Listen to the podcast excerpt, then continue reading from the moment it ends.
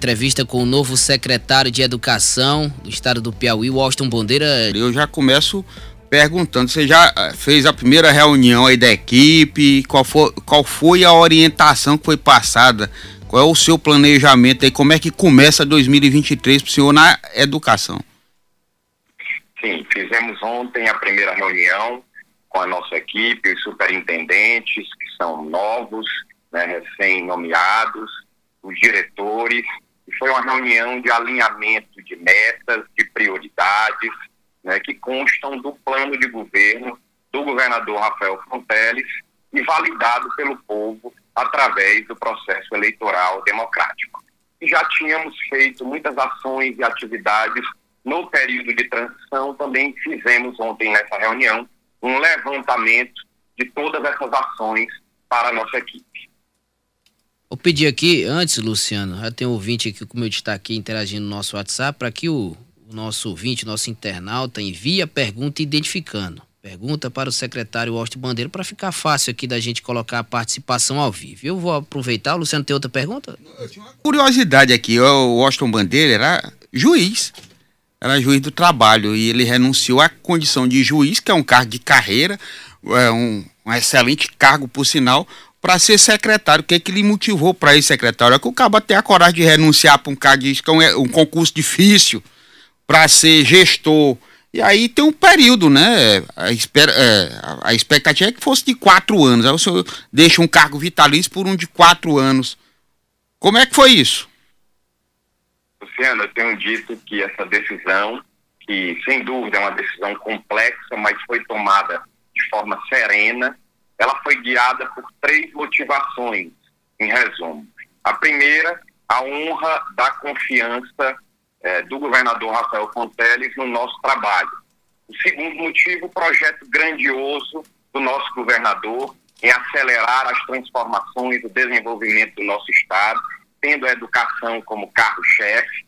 Né? Esse projeto grandioso está muito bem expresso, muito bem claro no plano de governo do governador Rafael Fonteles.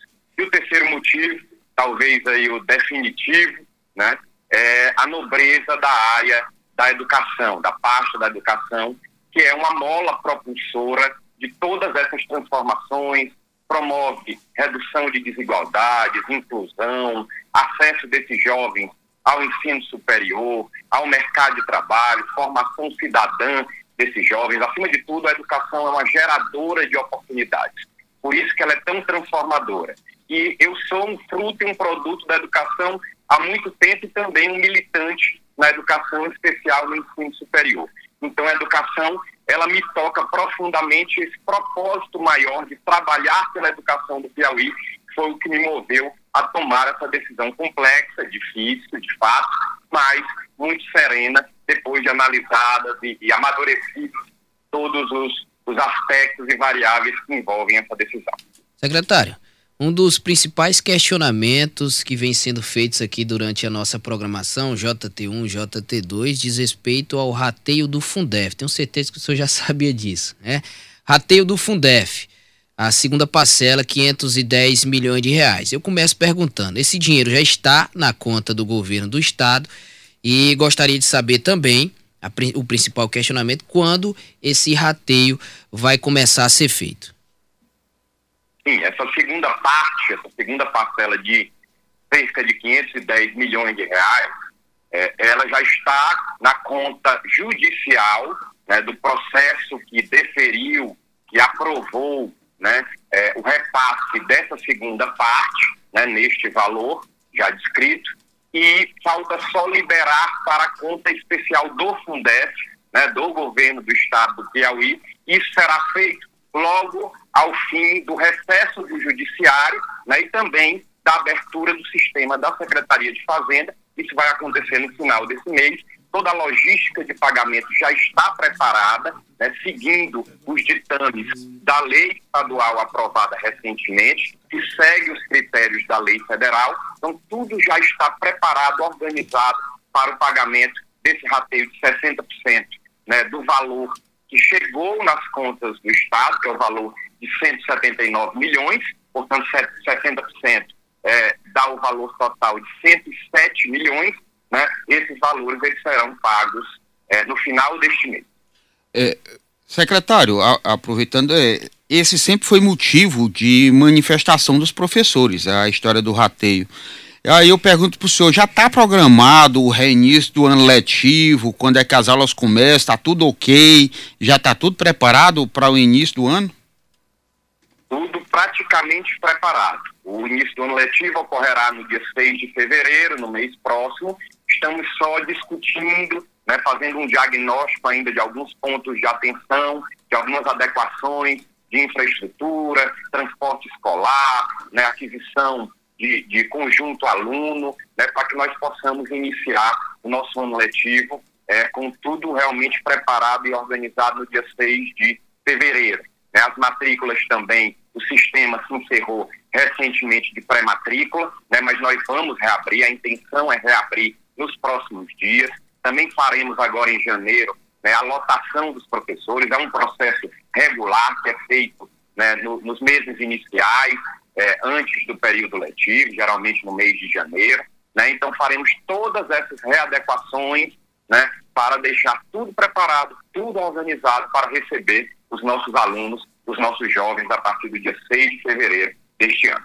O número de matrículas, secretário, está mantido, aumentou, reduziu? Como é que está? E as, a situação das escolas para receber esses alunos? A nossa intenção é que realmente ela aumente. Né? Nós estamos acompanhando né, o transcorrer das matrículas. Como eu disse, vamos é, reabrir né, o sistema de matrículas e vamos ter um controle fino desse número de matrículas para que a gente possa caminhar para uma situação de aumento. É a nossa expectativa, seguindo a linha histórica de matrículas dos últimos anos.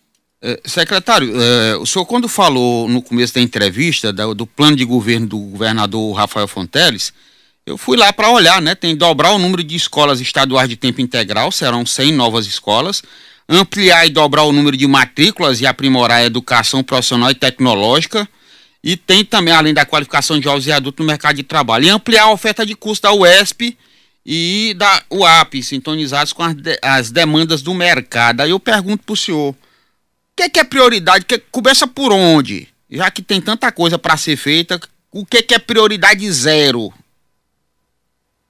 Essas realmente que você citou são as nossas três prioridades, metas principais, que estão muito bem claras no plano de governo do governador Rafael Fonteles.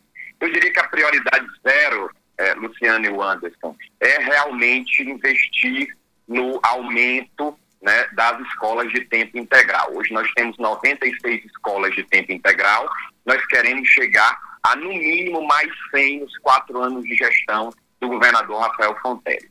Né? E que a maioria dessas escolas possa casar o ensino médio de tempo integral com o ensino técnico profissional. E por que, que eu digo que isso é a prioridade? Porque já é um modelo consagrado que torna a escola um centro integrado de geração de oportunidades aos nossos jovens.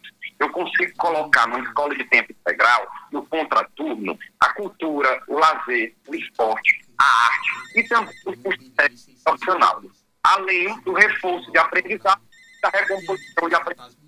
Então, eu consigo melhorar o desempenho desse aluno nas disciplinas regulares, nas disciplinas básicas, no ensino médio básico, né, facilitando, preparando para o ingresso no, na univers, nas universidades no ensino superior através do Enem e também consigo preparar a inserção desse aluno mais fácil, mais rápida, com mais eficiência e com mais qualificação para o mercado de trabalho.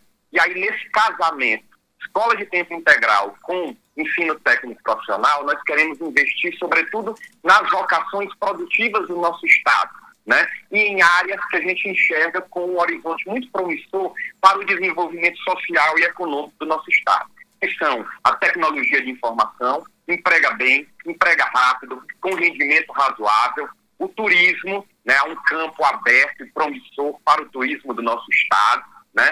é, agrotécnica, tanto a agricultura familiar como o agronegócio e as energias renováveis. O que a gente quer realmente é garantir oportunidades aos nossos jovens para que eles possam crescer, encontrar sua vocação, o seu sentido de vida e alcançar uma empregabilidade mais rápida, podendo ajudar as suas famílias né, e as suas regiões, inclusive fixando-os nas suas regiões ajudando no desenvolvimento regional também do Piauí. Secretário, tem participação antes do Luciano, ele, ele tem uma pergunta, né? inclusive coincide com a do nosso ouvinte, o cara já selecionou a pergunta aqui, viu, é, Luciano? Tem um ouvinte aqui querendo participar, vamos abrir aqui para para a pergunta do nosso ouvinte que ligou aqui para o nosso telefone. Vamos saber se é direcionada ao senhor que é o secretário. Bom dia, quem fala de onde? Bom dia, quem fala é o professor Cleiton Lira. Pois não, professor. Faça a sua pergunta, por gentileza. Muito obrigado pelo espaço. Queria primeiro parabenizar a fala do secretário referente às ações que serão tomadas é, para o ano de 2023. É, a minha pergunta é bem objetiva em relação ao programa de alfabetização de jovens e adultos que está em curso, né?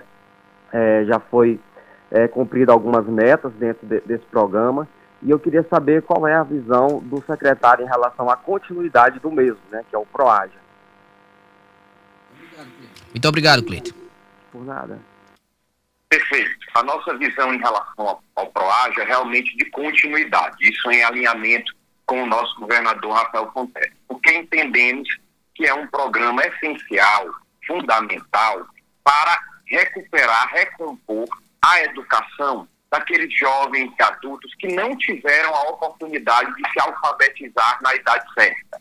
Então, é a oportunidade que a gente tem realmente de proporcionar a essas pessoas a dignidade humana né, que é realizada através da educação, né, de proporcionar a essas pessoas que elas possam é, assinar o seu próprio nome, ler uma bula de remédio, ler um documento, né? E eu sempre digo que o exemplo arrasta, né? Então, se a gente consegue que um pai, uma mãe, né, do interior do Piauí, que não teve a oportunidade de se alfabetizar na, na idade certa, que ele é, o faça, que ele se alfabetize, né, esse exemplo se arrasta para os filhos, a gente ajuda, inclusive, né, na fixação desses jovens, desses filhos, na escola, no acesso permanente à aprendizagem desses alunos mais jovens. Né? Então, a causa, a motivação do programa é muito nobre, é um direito social, constitucional de todos né, a ter acesso à educação. Naturalmente que esse programa né, ele teve alguns pontos de atenção né, que serão revisados, serão adequados. Nós já fizemos esse diagnóstico nesse período de transição, seguiremos com esse diagnóstico dos pontos de atenção, dos pontos de adequação, agora no início da nossa gestão, né? E em breve nós faremos as readequações necessárias né, e um lançamento, provavelmente, de um novo programa remodelado e voltado a realmente efetivar essa alfabetização dos nossos jovens adultos, garantindo dignidade àqueles que não tiveram a oportunidade de, de se alfabetizar na idade certa. Secretário, como o senhor falou, teve vários pontos polêmicos, teve denúncia, e principalmente durante a, a campanha eleitoral. O senhor falou que foi feito um diagnóstico que, é que o senhor encontrou? O que, é que vai ser remodelado no programa? Qual é a readequação necessária? Nós encontramos alguns pontos de atenção no programa, na sua própria concepção, alguns deles que já foram, inclusive, corrigidos, né, readequados por uma lei estadual recém-aprovada no governo da governadora Regina Souza né, e na gestão aqui da SEDUC do secretário Ellen Gera, né, relacionado à, à contratação das entidades, enfim, a própria sustentabilidade, né, sustentação é, das próprias entidades em prestar o serviço, né, as avaliações periódicas que são feitas do processo de realização do programa. Né, então, tudo isso foi já readequado, muito readequado, né, nas alterações que ocorreram nessa lei recém-aprovada pela governadora Regina.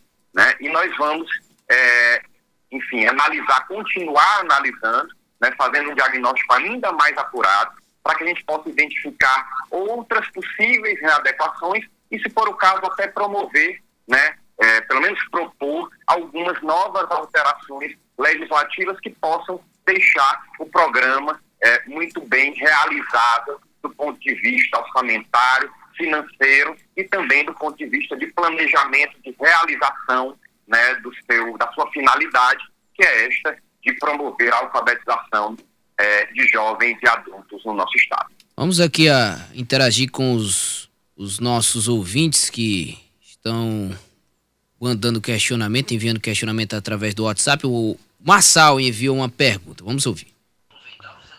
Bom dia todos, ouvintes da Teresina FM. Secretário Washington Bandeira, será se dá para agregar, investir na educação para o trânsito, como diz o artigo 76 do Código de Trânsito, todas as crianças do primeiro e segundo grau são obrigadas a ser promovidas à educação para o trânsito. Como no Piauí nunca foi, será que dá para é, investir nesse sentido, já que o trânsito de Teresina é um colapso, é, uma, é um absurdo no trânsito, quando a gente vê, anda nas ruas de Teresina, a gente Tá aí, é, secretária, pergunta feita pelo Marçal sobre a educação, sobre a possibilidade de agregar a educação do trânsito. Sim, inclusive nós já temos né, projetos pedagógicos em várias das nossas escolas, né, e a ideia é que é, nós intensifiquemos, né, fortalecemos também, possamos fortalecer também né, essa temática, porque sim, é uma temática muito importante. A educação no trânsito né, já nas escolas, para os nossos alunos, para os nossos jovens, né, ela introduz esse conhecimento né, já de uma forma mais inicial para eles, de uma forma mais sólida, para quando realmente eles cheguem a essa condição de motoristas, né, eles possam exercer né, a sua condição de motorista com toda a tranquilidade, serenidade e respeitando as leis de trânsito.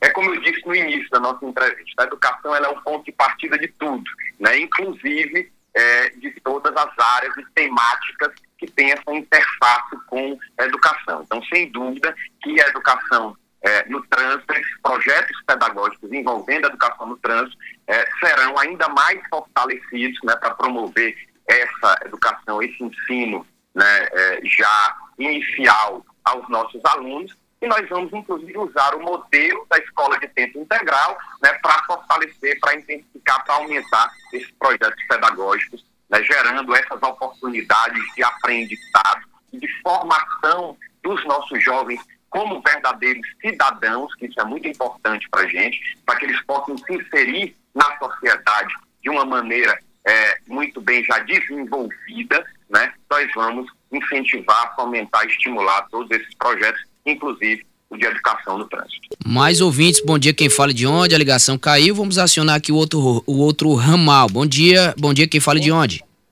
Bom dia, Teresina, que é o Vieira. Eu queria falar com o secretário sobre o PROAJA. Pois não, Vieira, rapidinho, sua pergunta, por gentileza. Pro, professor Vieira, eu queria perguntar a ele por que, que um programa tão bom como o PROAJA nunca funcionou.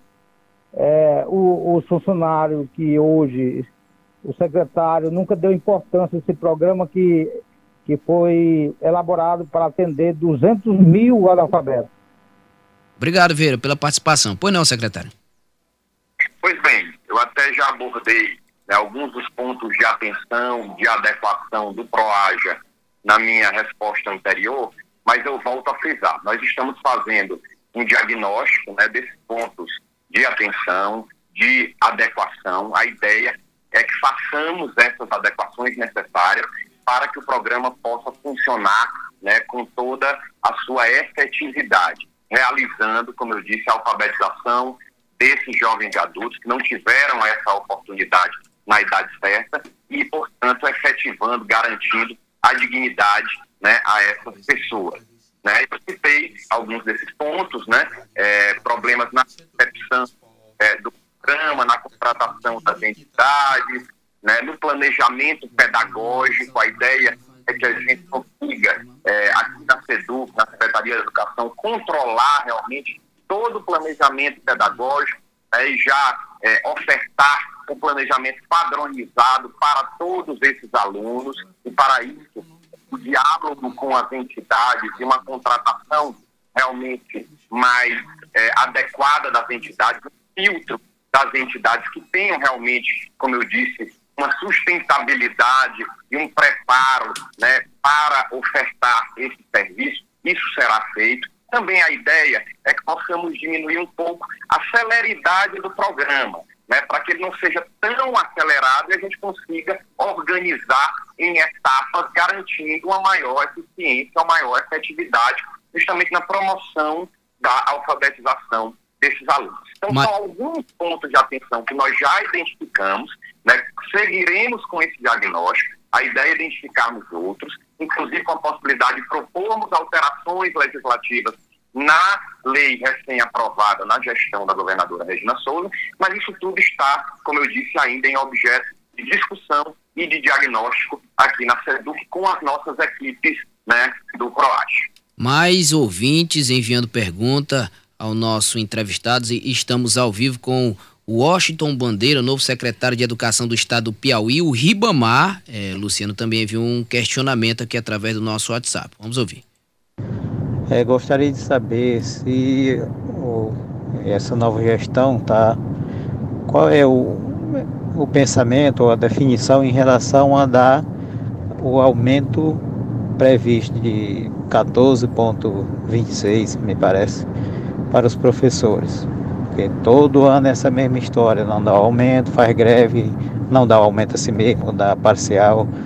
Se existe pelo menos a intenção dessa gestão de atender é, essa legislação, né, de cumprir essa lei. Foi não, secretário, foi o Ribamar. Pois bem, Ribamar, é, esse assunto ele veio à tona agora na semana passada, né, foi anunciado pelo governo federal anterior né, o percentual do, de reajuste do piso, né, 14,95%. Né, então, nós já estamos é, fazendo os estudos aqui na SEDUC, vamos alinhar né, com a equipe econômica, a nova equipe econômica do governo, do governador Rafael Fonteles, para que nós possamos discutir né, esse aumento, esse reajuste do piso com a nossa equipe econômica, ouvindo os professores, ouvindo os sindicatos, ouvindo a comunidade educacional. Então, nós teremos aí algumas novidades, avanços nessa temática né, nos primeiros meses é, da nossa gestão né, aqui na SEDUC e do governo do governador Rafael Fonteles em alinhamento com a equipe econômica. É bom frisar que o orçamento do Estado ele ainda não foi aprovado né, por aquele problema judicial é, envolvendo o Tribunal de Justiça do Estado do Piauí. Então, o orçamento, é, inclusive da educação, deve ser aprovado esse mês né, na Assembleia, então ainda há essa tendência. E também eu gostaria de destacar, como eu tenho dito em outras manifestações, que nós acreditamos, eu ainda mais que vim né, da Justiça do Trabalho, nós acreditamos é, piamente que é, um desenvolvimento de um bom serviço público, né, da qualidade do serviço público, né, passa diretamente pela valorização dos nossos profissionais. Então, realmente, nós vamos, é, sem dúvida, priorizar essa temática, né, esse objetivo, sempre em alinhamento com a equipe econômica do nosso governo e com o governador eleito, o governador já empossado, Rafael Fonteles, é, e sempre também ouvindo, né, dialogando de forma estreita forma transparente com os professores, os servidores, os sindicatos e a comunidade educacional como um todo, a sociedade piauiense. É, secretário, é, eu acho interessante o nome que o senhor deu, esse nome novo para a auditoria, né? Diagnóstico de atenção. Queria saber se o senhor vai realizar esse diagnóstico de atenção em outros setores, como por exemplo transporte, lá no setor de licitações, aquele setor da gráfica, da, da SEDUC. Como é que está essa situação no todo com, da, da, da Secretaria de Educação? O senhor vai fazer esse diagnóstico nos demais setores? De fato, de fato, Luciano, vai parte do desde a transição né, agora no início de gestão, nós estamos fazendo um diagnóstico, realmente um levantamento de dados de todos os nossos setores, inclusive da nossa superintendência de gestão e todas as suas unidades, que é quem cuida de toda essa parte de processos, de contratos, de obras, de licitações, de transporte escolar, de controle de repasses de financeiros às escolas, enfim, nós estamos fazendo já um diagnóstico e vamos apurar ainda mais esse levantamento de dados. Eu queria deixar bem claro a todos vocês e à sociedade piauiense é que a nossa gestão ela será baseada em é, evidências, em dados. Então, é política pública baseada em dados. Então, nós teremos e buscaremos né, um controle bem fino de todos esses processos que envolvem todas essas áreas né, é, e de todos os dados da nossa secretaria. Sejam dados da atividade meio, como a gente chama, da gestão, e dados da atividade fim, né, da parte de ensino que diz respeito né, à educa educação dos nossos alunos. Então, pra... é, nós teremos esse controle fino. E para isso, nós investiremos muito, isso está no plano de governo do governador Rafael Fonteles, inclusive de forma transversal, né, na transformação digital da nossa secretaria, né, dos nossos órgãos, dos nossos equipamentos públicos, para que a gente possa, através de aplicativo, né, através de BI, através de um painel de dados, a gente possa controlar de forma muito específica, de forma muito granularizada, como a gente diz, todos os dados da nossa secretaria. Sempre atentos a esses pontos de atenção, a esses gargalos de gestão, da atividade meio e atividade fim, para que a gente possa rapidamente corrigir junto com as nossas equipes. Só para finalizar, rapidinho, é, antes do nosso intervalo, secretário, é, mais um questionamento se os aposentados vão ter direito a esse provável reajuste de 14%. Isso aí tem que ser discutido, como eu disse, com a nossa eh, equipe econômica e em alinhamento com o nosso governador Rafael Fonteles.